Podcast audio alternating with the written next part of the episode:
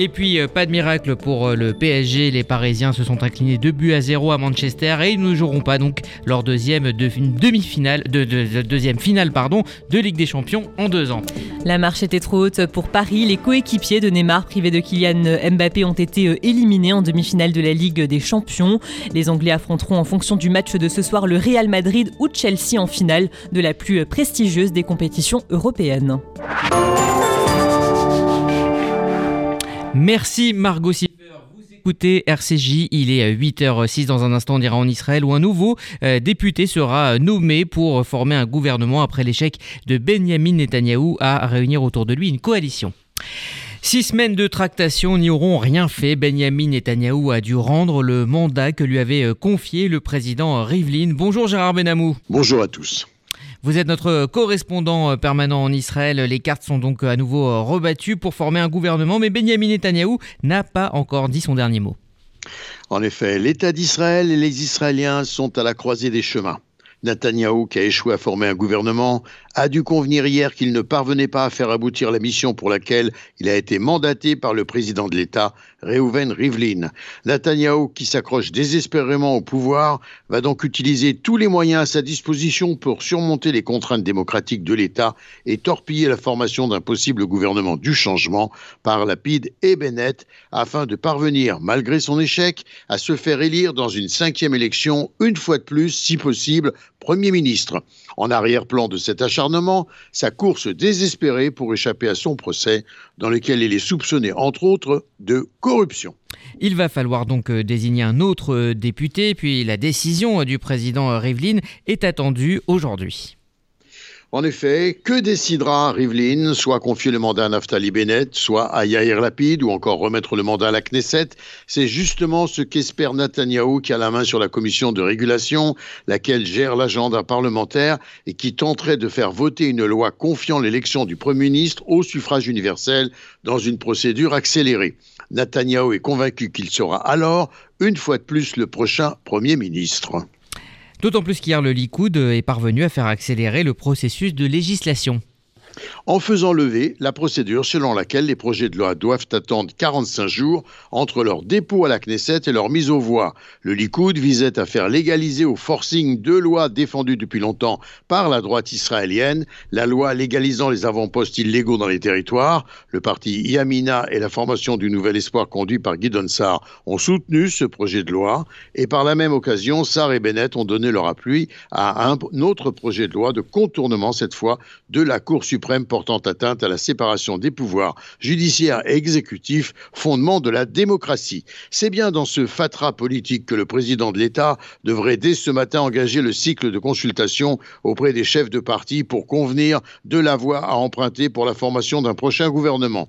L'attention, il faut bien le dire, est extrême dans ces conditions, car on s'interroge sur le choix de Guy Donsard, lequel pourrait transmettre ses recommandations au président en faveur de Naftali Bennett ou bien de Yair Lapid. On reparle maintenant, Gérard Benamou, du drame de Méron. L'enquête se poursuit. La police avait lancé des avertissements sur les dangers qui menaçaient ce rassemblement. Certains documents, en effet, révélés par les médias israéliens, appuient les dires de la police qui aurait lancé plusieurs avertissements en amont des célébrations du lac Baomer. Un compte-rendu de la police très explicite mettait en garde, entre autres, contre le rajout de gradins supplémentaires dans une zone clairement trop petite pour contenir le nombre de fidèles attendus. Par ailleurs, des rectifications avaient été demandées par la police pour l'élargissement de la sortie, justement le fameux passage étroit où a eu lieu le mouvement de foule aux conséquences mortelles. Et puis un mot de diplomatie régionale pour finir. Après euh, quatre mois d'interruption, les délégations israéliennes et libanaises se retrouvent.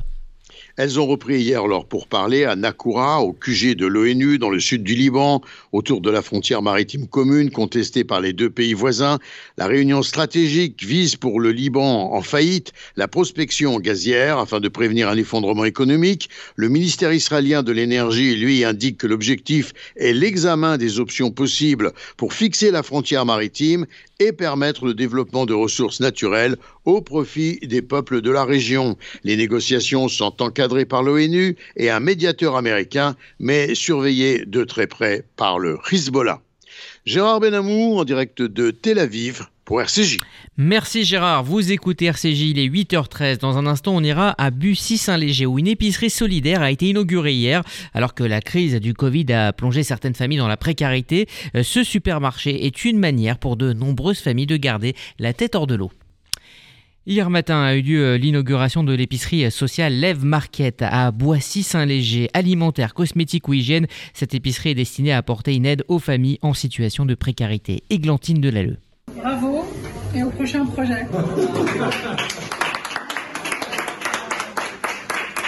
Dans un contexte de crise sanitaire et économique, l'association Leftov, en collaboration avec le FSJU et soutenue par la fondation Saktarachi, ont inauguré hier à Lève Market une épicerie sociale de 300 mètres carrés située à Boissy-Saint-Léger, destinée à apporter une aide directe aux familles nombreuses ou monoparentales en précarité.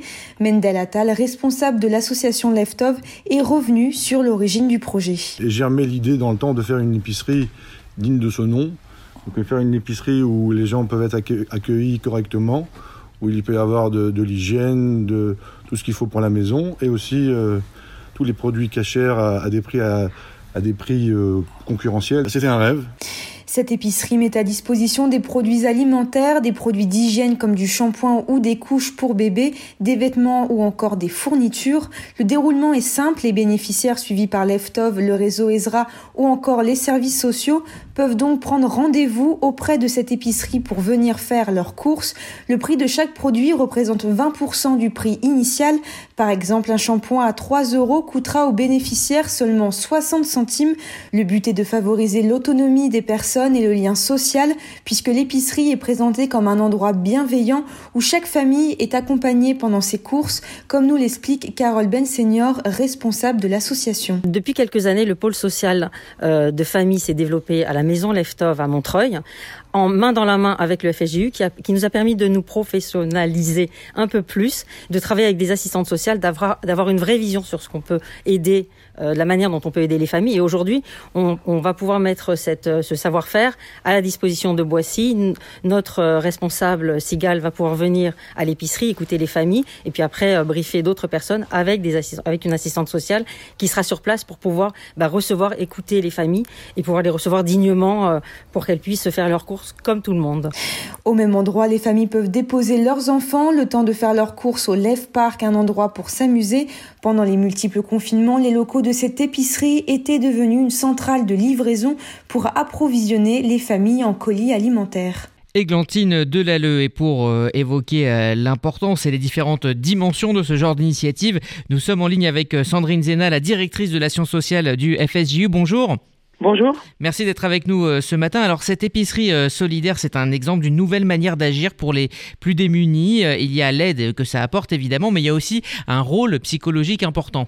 Oui, absolument. Ce qui est important de, comprendre, c'est la bienveillance que nous essayons d'impulser, que nous avons déjà impulsée à travers plusieurs épiceries, et notamment celle de Leftov, pour les usagers. C'est-à-dire qu'à un moment, on est, on est dans plusieurs formats de distribution alimentaire. On peut livrer un colis, on peut demander de venir chercher, et on peut ouvrir une épicerie. Et là, les gens choisissent leurs produits, sont dans un magasin traditionnel, on va dire, euh, où euh, voilà, on peut venir avec ses enfants, on est dans la dignité le respect de l'humain, le respect de la dignité. Et ça, c'est extrêmement important aujourd'hui, d'être dans ce format-là, que la personne soit au cœur de sa responsabilité, qu'elle ait la tête haute quand elle rentre, que ce soit un lieu qui est accueillant. Il y a d'ailleurs un, petit endroit pour où le café est distribué avec des croissants et on rentre dans ce magasin, on fait ses courses comme monsieur et madame tout le monde dans un endroit qui est un petit peu cosy. Il peut y avoir du conseil aussi quand ça fait longtemps qu'on n'a pas cuisiné des légumes, quand on sait plus très bien comment on fait des haricots verts. Pas qu'on sait pas les cuisiner, mais on a perdu l'habitude de les accommoder, ce genre de choses. Eh bien, il y a aussi des conseils à la diététique, il peut y avoir des conseils à l'hygiène. Donc, vous voyez que c'est bien au-delà que de donner à manger. C'est vraiment le respect de la dignité humaine. Alors, on, le disait assez souvent en fin d'année dernière, hein, cette crise a fait basculer euh, euh, des familles qui avaient euh, du mal à boucler les fins de mois dans la précarité. Est-ce que, à l'action sociale du FSJE, vous avez senti que la demande a augmenté? Oui, malheureusement. Nous sommes aujourd'hui à environ 25 à 30% de demandes supplémentaires. Alors, on a les familles qui étaient déjà en difficulté, j'ai envie de dire, malheureusement, ça ne s'est pas rangé, mais effectivement, ce que vous disiez, c'est que nous avons des familles qui ont basculé, qui étaient un petit peu la tête hors de l'eau, mais tout juste, et qui ont là évidemment basculé à la faveur effectivement de, de, de la perte d'emploi, de des difficultés qui sont liées aussi eh bien, psychologique, parce que malgré tout, ça a eu un impact extrêmement fort. Et puis, malheureusement, nous avons eu beaucoup de décès. Il a fallu accompagner les familles. Il y a des familles qui avaient, euh, qui ont perdu un, une ou deux personnes. C'est difficile, euh, c'est compliqué, ça a fait perdre pied, euh, euh donc, euh, nos familles et celles qu'on connaissait pas. Donc 30% de plus aujourd'hui, c'est ça. Donc il va falloir accompagner sur la longueur. Il faut rester sur, il faut essayer de faire en sorte que les gens ne s'enlisent pas. Donc on a apporté très concrètement des, actions immédiates qui nous ont permis, avec des partenaires aussi, de pouvoir apporter immédiatement. Ça a été la force du Fonds social d'être là tout de suite au début parce qu'il est assez organisé pour ça. Malgré que ce soit nouveau, on a, on a été, on a fait preuve de réactivité. On a pu distribuer des, des couettes au moment de l'hiver. On a été les premiers à avoir des masques donc on a distribué des masques dans les EHPAD auprès de nos usagers, auprès des survivants de la Shoah que nous accompagnons aussi euh, euh vraiment auprès des structures qui elles-mêmes n'en avaient pas via euh, le gouvernement.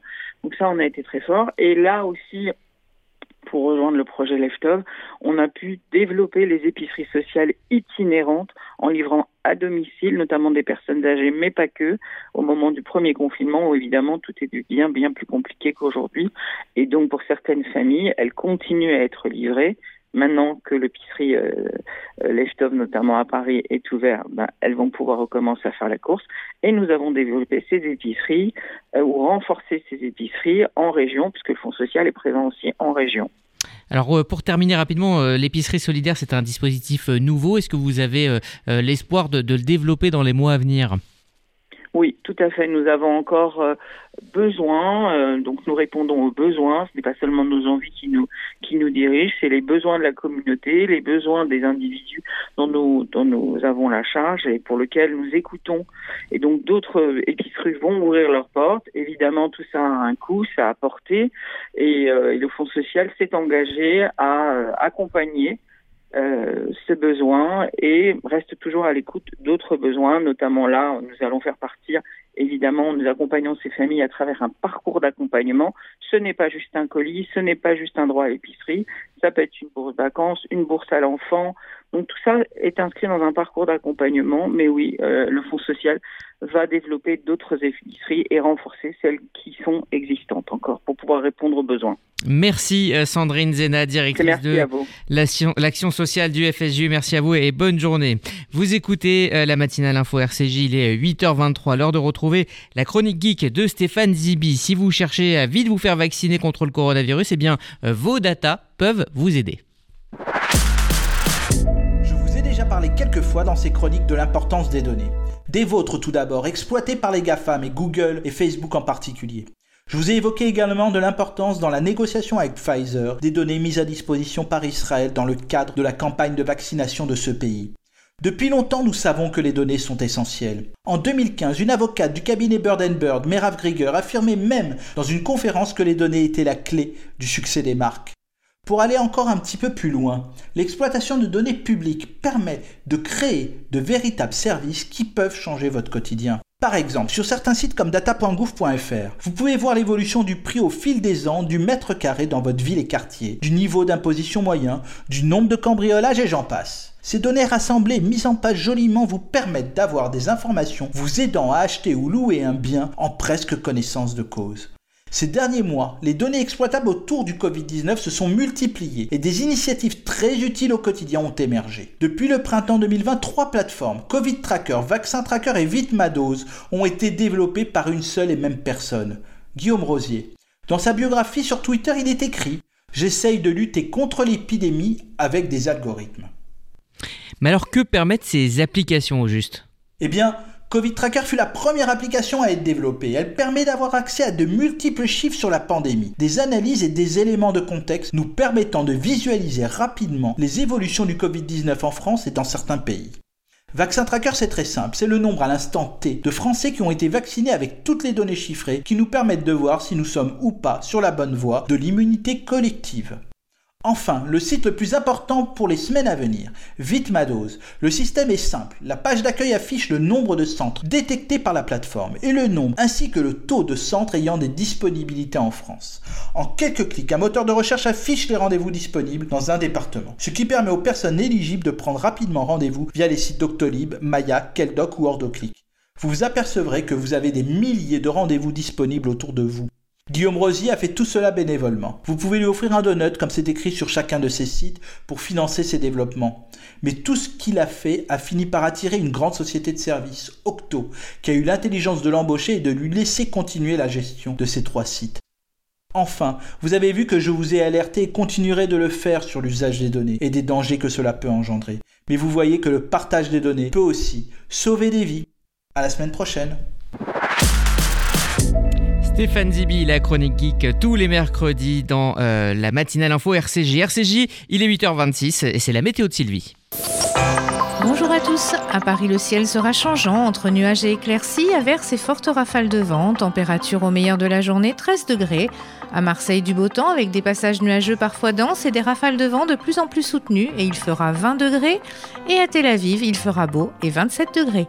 Bonne journée à l'écoute des programmes de RCJ. Merci Sylvie, c'est la fin de cette matinale info RCJ. Euh, RCJ, vous le savez, ça continue en numérique via les applis disponibles sur Apple et Android. Pour la FM, rendez-vous à 11h avec Essentiel, le rendez-vous culture euh, de RCJ présenté par euh, Sandrine Seban. Elle reçoit Alain Bentodila, le linguiste et professeur à l'Université de Paris-Descartes, pour son livre Nous ne sommes pas des bonobos, créateurs et créatures chez Odile Jacob. Et puis RCJ Midi consacré aux 200 ans de la mort de Napoléon. Excellente journée à toutes et à tous.